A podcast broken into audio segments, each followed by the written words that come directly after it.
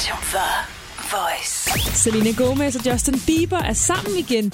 For nylig blev de to set på en restaurant, hvor Bieber satte sig ved et klaver og sang My Girl for Gomez. Bagefter kyssede de og blev set gå fra restauranten sammen.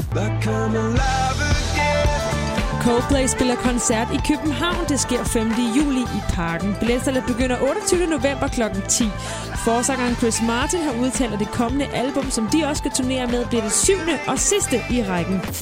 Der blev holdt American Music Awards i går, hvor Jennifer Lopez var vært. Årets gruppe gik til One Direction. Bedste rap og hiphop gik til Nicki Minaj.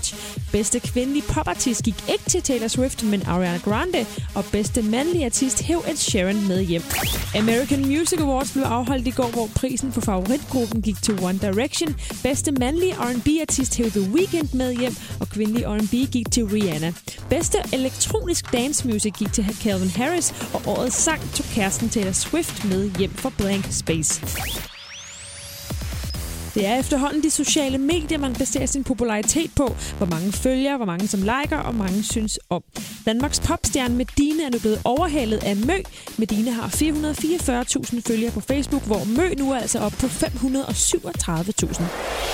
Danmarks station for Voice.